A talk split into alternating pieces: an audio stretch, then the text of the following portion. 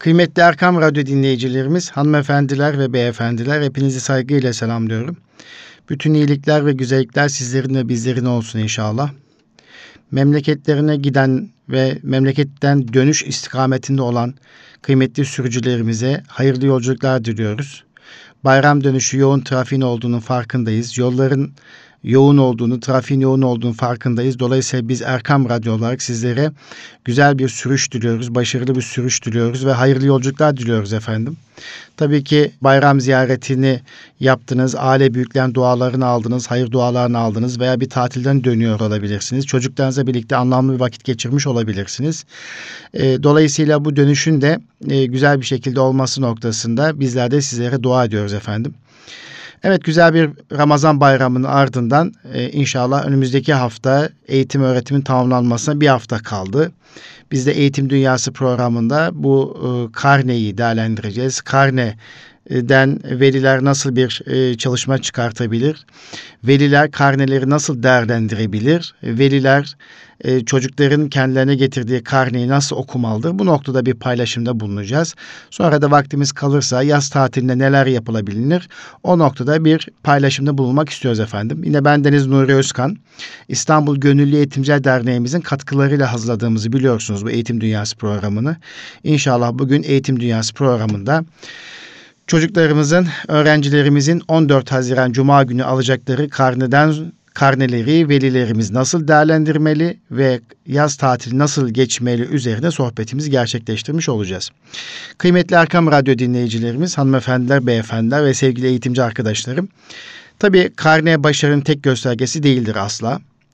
Karne bir eğitim öğretim dönemi sonunda öğrenciye gösterilen bir kısım derslerden elde ettiği başarı durumunun göstergesi olarak kabul edilebilir. Karne günleri öğrencilik hayatının en önemli günlerinden biridir. Çocuklar için de öğrenciler için oldukça önemli bir gündür. Bir kısım öğrenciler için sevinç ve gurur kaynağıdır karne günü. Bazı öğrenciler için ise üzüntü ve kaygı sebebi olabilir. Karne günlerinin korkulu rüya olmasında tabii ki ailelerin yaklaşımları ve tutumları oldukça önemlidir. Ailelerin karneye belki gereğinden fazla değer vermiş olması çocuklarda korkulu bir rüya oluşturur, kaygılarını artırır ve üzüntülerini artırır. Bundan dolayı da biz de diyoruz ki karneyi başarının tek göstergesi olarak kabul etme anlayışı karne günlerini hem aile hem de çocuk için stresi hale getirdiğini, bilinci içerisinde davranmamız gerektiğini ve karneyi başarının tek göstergesi olarak değerlendirmeyelim. Elbette o da çocuğumuzun, öğrencimizin yıl boyunca vermiş olduğu emeğinin bir karşılığıdır. Alın ve akıl terinin karşılığıdır. Bunun farkındayız. Lakin tek başına değildir. Bu anlamda biraz tutum ve davranışlarımızı daha e, farklı bir şekilde geliştirecek olursak evet çocuğumuz biraz stres yapmalı, kaygılanmalı. Ancak bu kaygı kontrol edilebilir bir kaygı olmalıdır. Dolayısıyla biz diyoruz ki karne başarının tek göstergesi değildir. Anneler, babalar diyoruz. Peki her çocuk yüksek notlarla dolu bir karne getiremez mi? Neden getiremez? Böyle bir soru aklımıza hemen gelebilir. Tabii ki her aile çocuklarının karnelerinin, notlarının yüksek olmasını bekler. Çocuk da ister aslında karne notunun yüksek olmasını bekler. Hatta takdir getirmek ister, teşekkür götür, götürmek ister ailesine. Peki neden her çocuk yüksek notlarla dolu bir karne getiremez? E, çünkü yüksek notlar aslında da her zaman hayatın başarısı mıdır? Bir de bu soruyu sormak lazım. Yüksek notlar hayatın her zaman başarısının göstergesi olmayabilir. Başarıyı iç ve dış başarı olarak iki yönlü değerlendirecek olursak, iç başarıyı öğrencinin sorumluluk sahibi olması, azimli olması, saygılı, sevilen birisi olması, güvenilir olması, dürüst olması vesaire şeklinde açıklamak mümkündür. Yani bir öğrenci sorumluluk sahibi ise, azimli ise, saygılı ve sevilen birisi ise, güvenilir ve dürüstse işte bu çocuk için bir başarıdır. Dış başarı ise daha çok ölçülebilen ya da maddi değerlerle ifadelerin başarı olarak ele almak mümkün. Örneğin öğrenci hangi dersten kaç puan aldığı ve çalıştığı işte ne kadar kazandığı gibi bir değerlendirme yapmak mümkün. İşte karneyi de bu anlamda dış başarının bir göstergesi olarak kabul edebiliriz. Yani asla e, çocuğumuzun, çocuklarımızın güvenilirliğini, dürüstlüğünü, saygı, sevgi, hanımefendi, yaklaşım tarzını tamamen ortaya koymuyor. Aslında e, sadece ne kadar kazandığıyla alakalı kısmı ilgileniyor. İşte hangi dersten kaç puan aldığı kısımla alakalı alakalı bir sorunun cevabıdır karne. Bundan dolayı karne tek başına bir başarı göstergesi sayılmaz. Çünkü dış başarının bir göstergesidir karne. E bir de iç başarı, iç motivasyon vardır. E, iç motivasyonu ölçecek bir durumda olmadığı için karne tek başına karneye bakarak da çocuğumuzu başarısız olarak etiketlemek de oldukça yanlış olabilir. Tabii karne notları iki bölümden oluşuyor. Bir sağ tarafındaki kısım bir de sol taraftaki kısım. Sol tarafta daha çok derslerle ilgili notların yer aldığı bir bölümdür, bir sayfadır. Sağ tarafta çocuğun davranış özellikleri ilgili bir e, sayfa bulunmaktadır. Tabii genellikle Türkiye'de yapılan e, yanlış değerlendirme Sağ tarafında tamamen peki, peki, peki veya yüksek notta do, do, değerlendirmiş oluyoruz. Aslında çocuğumuzun e, karnesi sağ tarafı da sol tarafı kadar önemli. O tarafı da objektif bir şekilde değerlendirebilmeli eğitimciler. Lakin ölçme değerlendirme anlamında inşallah yeni e, dönemde Sayın Bakanımızın güzel çalışmalarıyla ölçme değerlendirmeyi de daha farklı noktaya getirebiliriz. Daha e, nesnel, e, objektif hale getirebiliriz. Tabii şu anda çocuklarımızın eve getirdikleri karne ne kadar nesnel, ne kadar objektif bu aslında bir tartışma konusu. Bu, bu noktada da verilerin dikkatli olmasında fayda var. Yani karne öğretmenlerimizin vermiş olduğu ders notlarıyla birlikte karnenin sağ tarafındaki notlar e, gerçek bir durumu yansıtmayabilir. Bu noktada e, sene içerisinde aslında e, okulla, öğretmenle çok sık irtibat halinde olmuş olmanız ve çocuğu da tanıyor olmanızla birlikte bir değerlendirme yapmanız gerekiyor. Yani sene içerisinde çocuğunuza zaman ayırmışsanız, vakit ayırmışsanız, neleri yapabileceğini, neler yapamayacağını biliyorsanız zaten notlar da sizi şaşırtmamalı aslında diye bakmak gerekiyor. Tabii e, ailelerin karnenin sağ tarafında bulunan davranış özellikleriyle ilgili bölümü pek dikkate almamaları, aynı şekilde pek çok öğretmen de bu bölümü standart bir şekilde doldurmaları bunu ispatlar nitelikte. Tabii biz karnemizin sağ tarafını önemsemediğimiz için işte isterseniz eğitimciler de bu tarafı biraz önce ifade ettiğim gibi standart bir şekilde doldurmalar neden oluyor. Aslında bir e, veli, anne baba çocuğunu okula gö- gönderdiği zaman ne yapmalı? Ee, çocuğumuzun davranışıyla ilgili sorgulama yapmalı. İşte beyefendi tavrı, hanımefendi tavrı, sorumluluk alıp almadığı, doğru dürüst yaklaşım olup olmadığı noktasında e, bir değerlendirme yapıp ona göre de e, zaten kendisi de anne baba olarak biliyordur çocuğumuz ne yapabileceğini. Öyle değerlendirme yapmalıdır diye düşünüyoruz. Başarı kavramını tek bir ölçütle açıklamak asla mümkün değildir. Ancak aile için başarı çoğu kez yüksek notlarla dolu karne anlamına geliyor. Böyle bir yanılsamamız var, yanılgımız var. Ve bu noktada umduğunu bulamayan aile çocuğuyla çatışmalara girebiliyor. Evet, umduğunu bulamayan aile, beklentisini karşılayamayan aile istersemez e, çocuğuyla çatışmaya girebiliyor, iletişimini bozabiliyor. Aslında okul başarısı pek çok etkene bağlı olarak değişmektedir. Bunu bir kez daha hatırlatmak istiyorum. Çocuğun okuldaki başarısızlığı, zeka, kişilik özellikleri gibi bireysel farklılıklardan, öğretim sisteminden, anne baba ve öğretmen tutumundan, çevresel etkenliklerine kaynaklandığını hepimiz bilmemiz gerekiyor. Aynı okulda, aynı sınıfta, aynı öğretmenden ders dinleyen öğrencilerden kimisinin çok iyi notlar alması, kimisinin ise bir türlü iyi not alamaması aslında bu değişkenliklerden kaynaklandığını farkında olmak gerekiyor.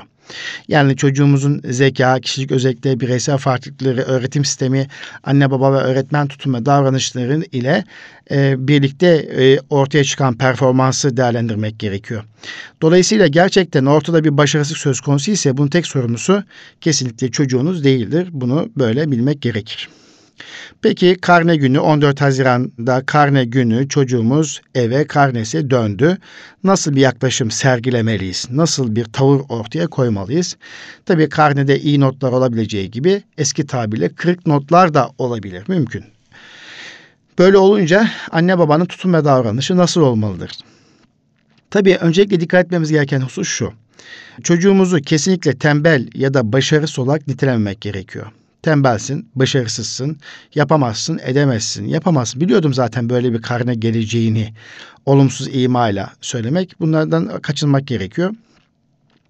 Çocuk da kendini bu şekilde kabul ederse aslında başarılı olmak için gayret sarf etmeyecektir. Yani nasılsa nasılsa tembelim, nasılsa başarısızım, nasıl olsa yapamayacağım, nasıl olsa edemeyeceğim gibi etiketlenmiş ve bunu kabullenmiş bir çocuk ki buna biz öğrenilmiş çaresi diyoruz. O zaman başarılı olmak için gayret sarf etmeyecektir. Her dönem sonunda bazı ailelerde yaşanan karne gerginliğinin izleri ömür boyunca silmeyecek yanlışlıklara neden olabiliyor. Biz her bir karne bir sonraki döneme yol gösterir. Yani şu anda 14 Haziran'da gelecek olan karne ile birlikte üst sınıfa geçen çocuklarımız için veya geçecek çocuklarımız için bir sonraki sene için alınması gereken yol yapmanız gereken çalışmaları gösterir. Yani alınması gereken tedbirleri gösterir. Böyle bakmak lazım. Çocuk da böyle okumalı. Ne gibi tedbir almalıyım bir sonraki sene için demeli. Evet, e, öncelikle tabii soğukkanlı ve sakin olmalı. Anne babalar bunu başarabilmeliler. Ailenin karneyi değerlendirirken takınacağı tavrın çocuğun daha sonraki okul başarısını etkileyeceği unutulmamalı. Yani bu çok önemli. Ee, okul sevgisi, okulla olan aidiyeti veya okul korkusu işte anne babanın tutum ve davranışları ilintili bir şey. Ee, daha sonraki okul başarısını her zaman etkileyecek anne babanın tutum ve davranışı ve ortaya koyduğu tavır. Karnedeki iyi notlar öncelikle görülmeli. Sandviç yönteminde olduğu gibi veya karnenin sağ tarafındaki sol tarafındaki iyi notlar görülmeli. A sen sosyal bilgilerden veya tarihten iyi bir not almışsın. Önce bunu tebrik ediyorum. İşte e, Türkçeden veya edebiyattan şöyle not almışsın. Tebrik ediyorum. Bununla birlikte matematikte demek ki daha fazla çalışman gerekiyor veya matematikte yapacağımız bazı şeyler var. Neler yapabiliriz? Matematiği geliştirmen gibi. Böyle bir sohbet yolu tercih edilebilir. Hemen karneyi elimize alıp almaz, karnedeki o bir veya düşük notları görür görmez eski tabirle o birleri, yeni tabirle düşük notları görür görmez agresif davranmamak gerekiyor, sinirlenmemek gerekiyor. Sadece kötü notlara odaklanmamak gerekiyor. Hep iyi notlardan yap başlamalıyız dedik. Eğer anne baba olarak eğitim yılı içinde okul ve öğretmenle yeterince işbirliği yapmışsanız, çocuğunuzun durumu ile ilgili sohbet etmişsiniz, zaten ortaya çıkacak sonuçtan da haberdarsınızdır. Şimdi de e-okul sisteminde düzenli bir şekilde notlar zaten size bildiriliyor. Yani karne gelse de gelmese de e-okul üzerinden notları devamlı takip edebiliyorsunuz. Öyle olunca yani karne eskisi gibi eskiden e, anne baba son ana kadar karneye kadar çocuğun notlarına ulaşamıyor idi. Lakin şimdi öyle değil. Notların her birinden önceden haberdar oluyoruz. E, mesaj yoluyla e, cep telefonumuza gelebiliyor. Eğer abone olmuşsak e, çocuğumuzun gelişiminden haberdar olabiliyoruz. E çocuğun sınıf içerisindeki seviyesini nasıl bir karne getireceğini zaten hepimiz biliyoruz. Buna rağmen hiç bilmiyormuşçasına karneyi gördüğünü hissetlenmek, çocuğu azalamak bence gereksiz. Anne babalar bu sonuç oluşmadan tedbir alırlarsa daha doğru bir davranış yapmış olurlar. Yani yapacağımız buydu. Aksi halde yıl boyunca çocuğuyla hiç ilgilenmemiş, derslerini takip etmemiş, çocuğuna yeterli ilgiyi göstermemiş bir ailenin kötü sonuçlardan tek başına çocuğu sorumlu tutarak öfkesini ondan çıkarması adilce bir yaklaşım sayılmaz tabii ki. Öğretmen ve okulla diyaloğu her zaman yüksek tutmalıyız. Başarı yükseltme adına nasıl bir yöntem izleneceğini aslında birlikte karar vermeliydik. Çocuğumuza sevgi ve şefkat gösterip problemden çözmesi yardımcı olarak başarısızın telafi etme ve kendisini affettirme yolları göstermek gerekiyor. Sen yapamazsın, başarısızsın, bir şey beceriksiz, beceremezsin, beceriksizsin gibi olumsuz ifadeler yerine Evet, e, sen istediğin zaman kesinlikle başarabilirsin. Sana da biz güveniyoruz. Sen bizim evladımızsın. Evet, bazı notların düşük, istediğimiz notlar değil. Seni de biliyorum elinden e, bu geldi. Çalıştığını gözlemledim, gördüm veya sen nasıl değerlendiriyorsun? E, daha iyi çalışabilir miydin? Neler yapabilirdin gibi sorularla e, bir müzakere ortamı açmak daha faydalı olacaktır. Anne baba tutumları başarıyı etkiler mi? Tabii ki etkiliyor. Anne baba tutumları başarıyı etkiler. Ee, anne babanın yaklaşım tarzı çocuğun başarısı önemli ölçüde etkilediğini artık hepimiz biliyoruz. Aile içi ilişkilerin dengeli ve düzenli olması çocuk için iyi bir model oluşturmaları, disiplin anlayışları, ilgi ve alakaları çocuğun başarısını olumlu etkiler ailelerin çocuklarını yetiştirirken takındıkları tutumlar kişiliğini, hayata bakış açısını e, ve başarısını kesinlikle etkiler. Katı bir disiplin anlayışının olduğu ailelerin çocukları baskı altında da kendilerini ifade etmede zorlanırlar. Kendine güven duygusu, cesaret gibi pek çok olumlu özellik baskı altında gelişemez kesinlikle. İşte bu öğrenciler derslerde bildikleri halde soruları cevaplayamama, Sınavlarda fazla stresten gerçek performansını ortaya koyamama, anlatım ve ifadede zorlanma, derste yeterince aktif olamama, çekingenlik gibi davranışlar gösterebilirler. Yani katı disiplin anlayışının olduğu e, aile ortamlarında çocuklar kendilerini ifade etmekte zorlanırlar. Bu durum günlük hayata yansır, okula yansır. E, yeterli bir şekilde cesaretli davranamazlar. Kendilerini ifade edemedikleri için de sınavlarda istedikleri performansı gösteremezler tabii ki. Bu tip öğrenciler ailelerin beklentilerini karşılayamamaktan veya eleştirilerden çekindikleri için karne stresi yoğun olarak yaşar. Özellikle özel yetenekli çocuklar, üstün zekalı çocuklar için e, daha çok elzem bu şey. Tabii özel yetenekli çocuklar genellikle mükemmeliyetçi yaklaşıma sahiptirler. Başarısızlığı asla kabul edemezler.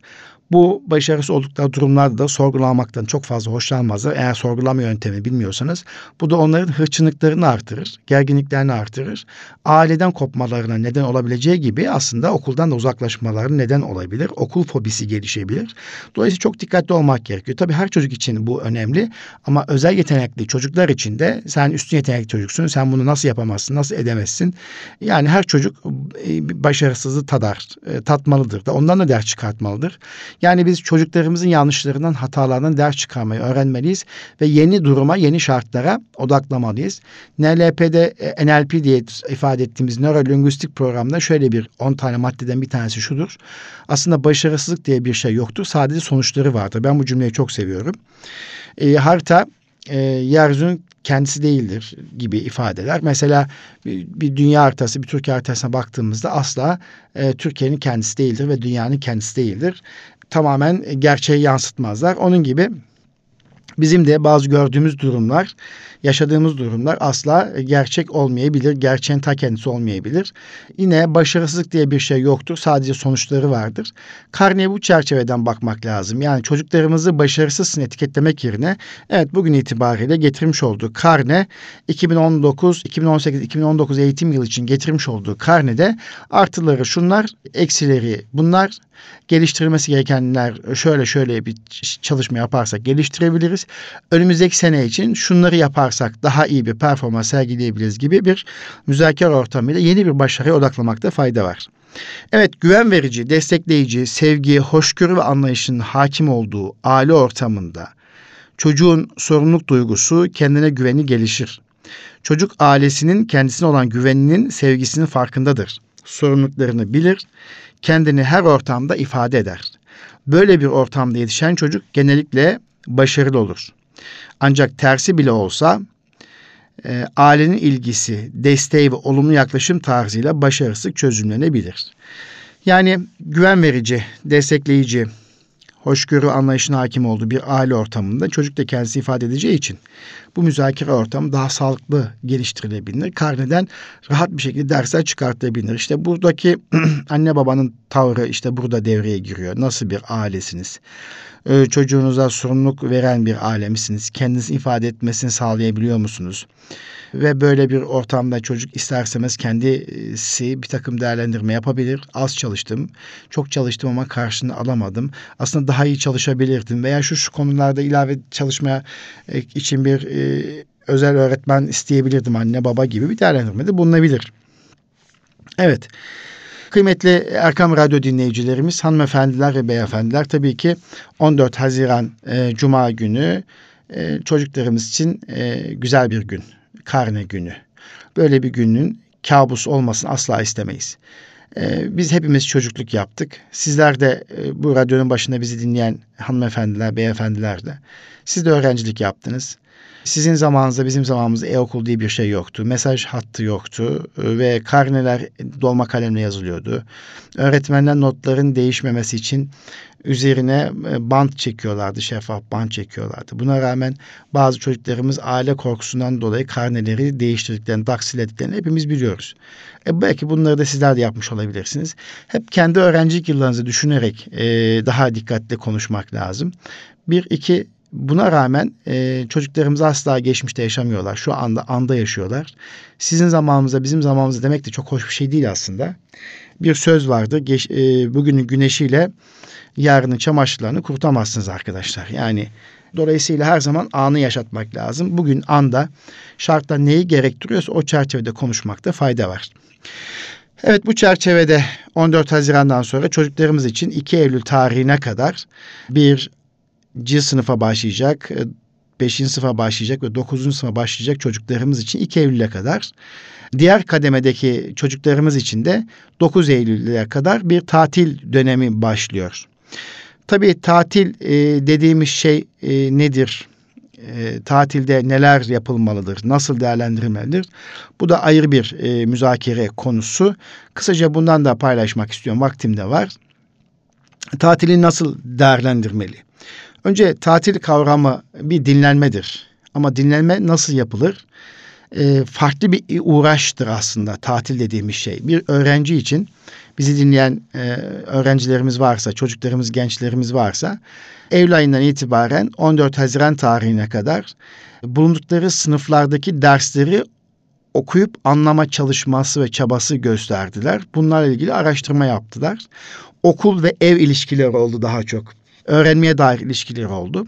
Ama tabii öğrendiklerini uygulayabilme fırsatlarının olduğu dönemdir tatiller. Yani ne öğrendiysen meslek lisesindeki öğrendiklerini, lisede öğrendiklerini, ortaokulda öğrendiklerini uygulamaya dökebileceğin, uygulayabileceğin bir dönemdir. Farklı bir uğraş alandır aslında e, dinlenme dediğimiz. Yani mevcut rutin yapmış olduğumuz işlerden rutin olmayan ama kendimizde geliştirebileceğimiz işlere biz dinlenme diyoruz. Mesela yoğun bir e, iş adamısınız. E, yoğun bir şekilde işinize uğraşıyorsunuz. Ama bir hafta sonu işte kısa süreliğine bir e, çiftliğinize gittiğinizi düşünün. Çiftliğinizde bahçenizle uğraştığınızı düşünün. Tavuğunuzla, büyükbaş hayvanlarla vakit geçirdiğinizi düşünün. Evet, mevcut işinizden farklı bir işle iki gün vakit geçirdiniz. Belki bedenen yoruldunuz ama mevcut işten farklı bir şey yaparak aslında ruhunuzu dinlendirdiniz.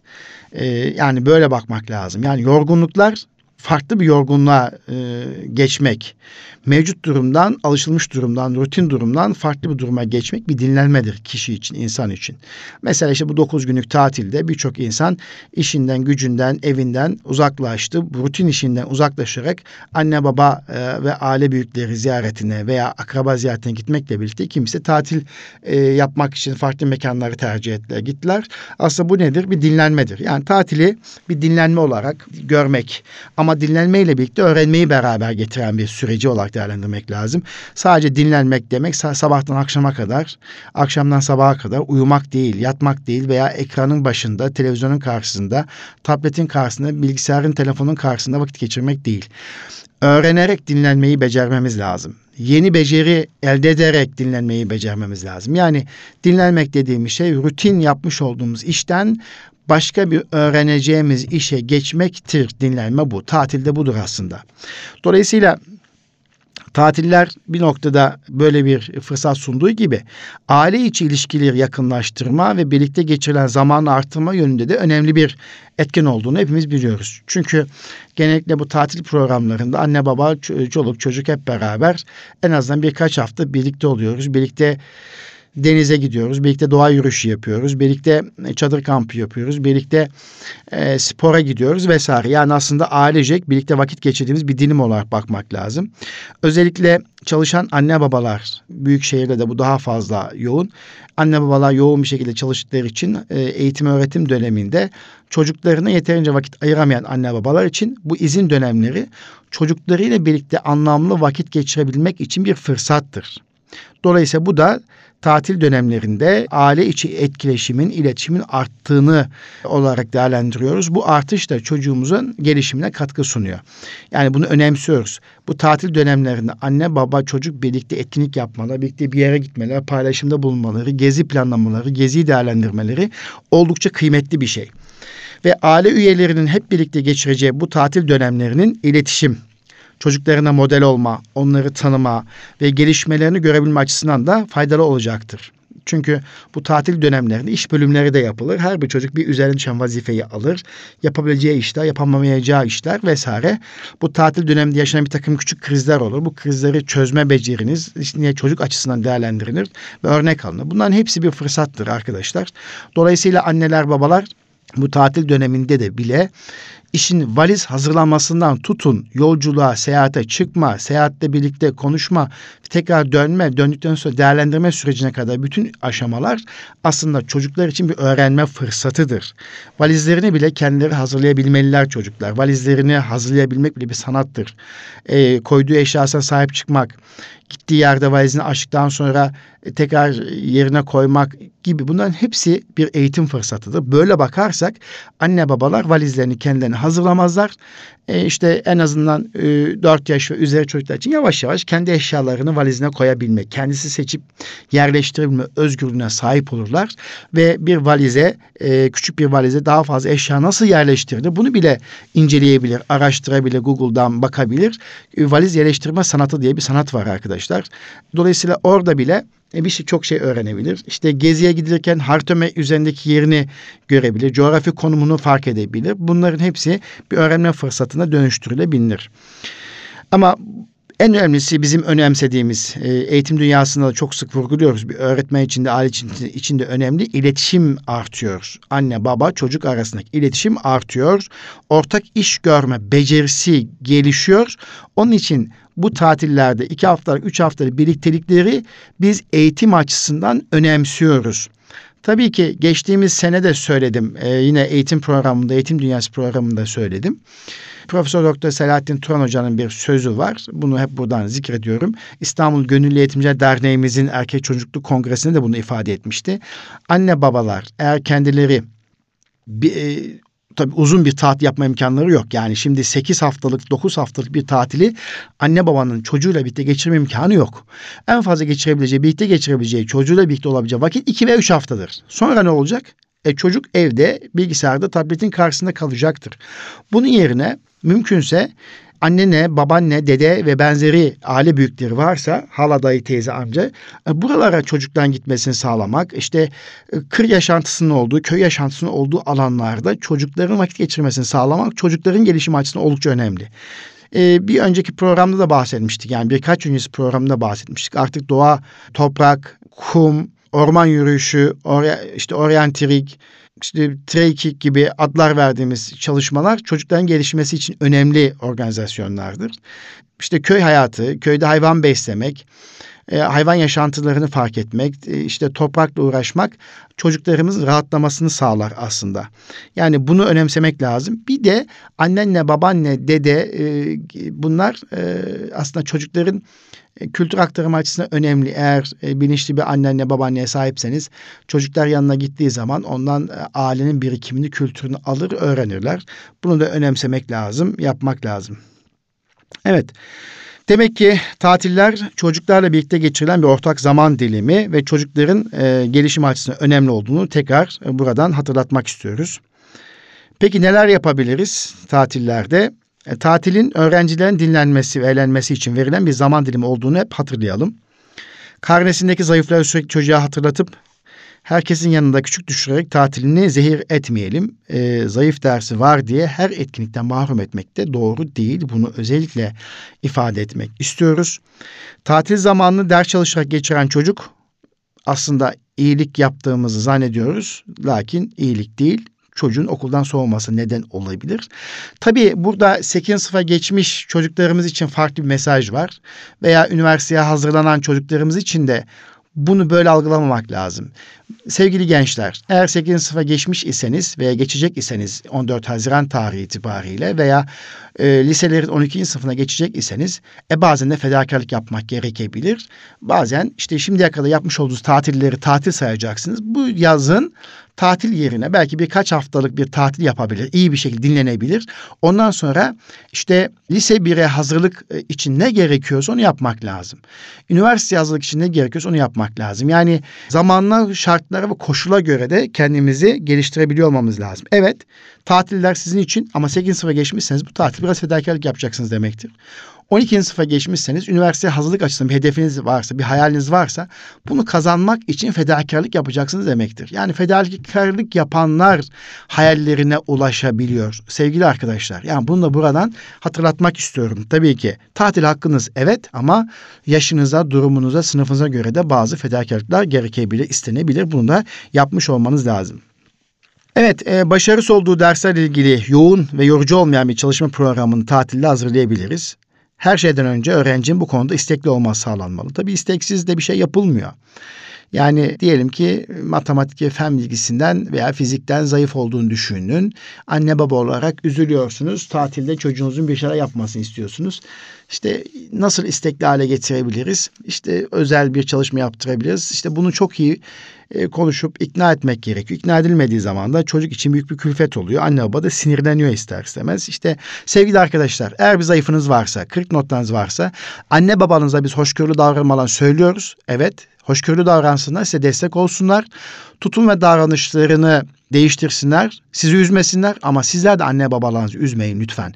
Zayıfınızın farkında olarak yazın en azından ne kadar ben bir süre ayırırsam o zayıf derslerimi bir sonraki sene için problem olmaktan çıkartırım diye düşünün. Böyle bakın hadiseye. Yani buradaki radyodaki konuşmamız sadece anne babalara dönük olmasın. Yani sizler de dinliyorsanız bizi ne olur üzmeyin anne babalarınızı Zayıflarınızın farkına varın, kırık noktalarınızın farkına varın ve bu 8 hafta koskoca tatilde bilgisayarın, telefonun, televizyonun, tabletin karşısında vakit geçirerek zamanınızı lütfen öldürmeyin. Kitap okuyun, bol bol kitap okuyun. Özellikle işte yeni sınavdan çıktık. 1 Haziran'da çocuklarımız liseye giriş sınavına girdiler. 6 dersten sınav oldular. Ortaya çıkan şey okuduğunu anlama, kavrama ve analiz soruları üzerine bir soru tipleriyle karşı karşıyayız. E bunu geliştirebilmenin yolu da okumak. Okuyun, gazete okuyun, dergi okuyun e, haber okuyun, haber dinleyin, film izleyin, film okuyun, e, kitap okuyun ama okuyun. Yani bu arada vakit varsa tabii Kur'an-ı Kerim de okuyun. Kur'an-ı Kerim okuma kurslarına gidin. Kur'an-ı Kerim'i anlamaya çalışın. Mealini okuyun, okuyun. Yani sonuçta okumak gerekiyor. Okumak sizin sözcük harcınızı artırır, kültürünüzü artırır, geliştirir ve e, sınavlara aynı zamanda bir hazırlık demektir. Bununla birlikte zayıf olan derslerinize özelde spesifik olarak da lütfen günde bir yarım saat, bir saat odaklanın. Yani günde yarım saat, bir saat zayıf olan dersinizle ilgili odaklama yapsanız, çalışma yapsanız, bir plan dahilinde çalışsanız anne babanız o kadar mutlu olacaktır ki. Yani o zaman anne babanızın hadi yavrum ders çalış, hadi yavrum ders çalış, hadi yavrum şunu yap, bunu yap demesine gerek yok. Yani dolayısıyla e, bu buradaki programın da tek taraflı olmasını asla istemiyorum. Evet, televizyonu çok izlemek, bilgisayarda saatlerce oyun oynamak, uzun süre internette vakit geçirmek e, tabii hoş karşılanmayan bir durum. Hepimizin vaktini öldüren bir durum. Evet televizyon, e, bilgisayar, tablet öğretici olduğu kadar zarar da veriyor e, öğrenmemize, sosyal ve duygusal gelişimimize. Lütfen bu tuzaklara düşmeyin. Ha bunu söylerken hiç televizyon izlemeyin demiyoruz. Hiç bilgisayar izlemeyin. E, bilgisayar karşısında vakit geçirmeyin de demiyoruz. Lakin bunun dojazı, do, süresini çok iyi ayarlamak gerekiyor. Bu da günde bir, bir buçuk saat bilemedin. Televizyon, bilgisayar, tablet hepsi iki buçuk, üç saati geçmemeli. Evet e, arkadaşlarınızla birlikte vakit geçirin. Kardeşlerinizle birlikte etkinliklere katılın dedik. Ve sevgili annelere burada bir hatırlatma yapmak istiyorum. Beklentilerimiz her zaman çocuklarımızın bireysel farklılıklarına ve kapasitesine uygun olmalı. Bu kapasitenin üstünde bir beklentiyle asla değerlendirme yapmamalıyız. Çocuğun kendisi olan güvenini yitirmemesine, yitirmesine neden olmamalıyız. Bunu bir kez daha hatırlatmak istiyorum. Tabii ki her çocuğun zihinsel yeterlilikleri, kişiliği, yetenekleri farklı olduğundan arkadaşlarıyla ve kardeşleriyle kıyaslamak da hoş bir şey değil. Ne olur? Beş çocuğunuz olabilir, üç çocuğunuz olabilir, iki çocuğunuz olabilir. Ama her bir çocuk diğerinden farklı. Zihinsel yeterlilikleriyle farklı, kişiliğiyle farklı, yetenekleriyle farklı. Arkadaşıyla, kardeşiyle lütfen kıyaslama yapmayalım. Zaten çocuk evde bir abisinin, ablasının, e, kardeşinin teşekkür takdir getirdiğini görüp kendisi zayıfla geldiği zaman zaten yeterince mahcup olacaktır. Daha fazla siz kıyaslama yapmayın diyoruz. Yani çocuğun peki kıyaslama kiminle olmalı? Tabii ki kendisiyle olmalı. Bak şurada daha iyi bir performans sergiledin. Şuradaki çalışman daha iyi beğendim gibi cümlelerle kendi yaptıklarıyla kıyaslamakta yol göstermek açısından faydalı olabilecektir. Başarılı olduğu işleri örnek göstererek istersek bunu da başarabileceğini ifade etmek güzel bir yaklaşımdır. Bunu buradan ifade etmek istiyoruz. Evet başkalarıyla çocuğumuzu kıyaslamak hem rencide olmasına hem de kıyaslandığı kişilere karşı kin duymasına neden olur. Bunu ifade ettik. Karneleri birbirinden farklı da olsa kardeşler eşit ilgi gösterilmeli. Dersleri zayıf olsa bile ailesinin her zaman yanında olduğunu çocuk hissetmeli. Kötü karneye rağmen sevgide bir azalma olmadığı mesajı her zaman rahat bir şekilde verilmeli. Evet Öğrencimizin okul başarısı çok iyi tahlil edilmeli. Karne kötü olsa bile yaklaşım doğru olmalı. Hiçbir anne baba şunu unutmamalıdır ki kötü karne düzeltilebilir. Fakat çocuğun kişiliğine verilen zarar asla telafi edilemez. Evet, Yaz tatilinde bunları dikkat ederken e, bir dinlenme aracı olarak bir fırsat olarak da görürken çocuğumuzun e, gelişimine katkı sunamayacak çalışmalar yapabiliriz demiştik. Bununla birlikte gezilere gidebiliriz. E, bulunduğumuz şehrin tarihi ve kültürel çalışmalarına katılabiliriz. Tanı, bulunduğumuz şehri tanımaya çalışabiliriz. Gittiğimiz şehirlerin doğa ve tarihi özelliklerini tanıyabiliriz. Harita üzerinde bunların hangi bölgede nerede olduğunu fark edebiliriz. İşte çocuktan seviyesine göre il mi, ilçe mi, kasaba mı bu kavram kavramlar üzerinde durabiliriz. Müze gezileri yapabiliriz. Müzelerdeki atölye çalışmalarına katılabiliriz. Ee, bir takım sportif yaz okullarına ve sanat okullarına çocuklarımızı gönderebiliriz. Dini eğitimlerini geliştirecek çalışmalar yapabiliriz. Camilere gönderebiliriz veya Kur'an kurslarına gönderebiliriz veya hem dini eğitim hem sportif ve sanatsal eğitimin yapılmış olduğu yaz okullarıyla çocuklarımızın zaman geçirmesini sağlayabiliriz. Çocuğumuzun ilgi duyduğu bir alanda yetenek çalışması yapabiliriz. Yani birçok e, çalışma yapmak mümkün kıymetli e, Erkam Radyo dinleyicilerimiz. Evet bugün e, sizlerle neyi konuştuk? 14 Haziran sonrası elinize karne geçtiğinde çocuğumuza anne baba olarak nasıl davranmalıyız, nasıl yönlendirmeliyiz onu konuştuk. Tatilde neler yapabiliriz? Biz e, kısaca onun ipuçlarını verdik. E, tatili nasıl öğrenme aracı olarak öğrenmeye dönüştürebiliriz? Çocuklarımızın öğrendiklerini uygulamaya nasıl dökmelerini sağlayabiliriz?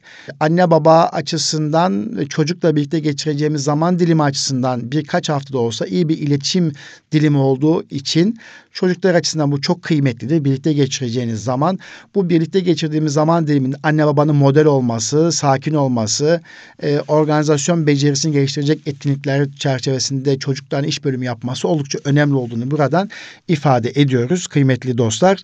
Efendim bir sonraki Eğitim Dünyası programında buluşmak dileğiyle kalın sağlıcakla efendim.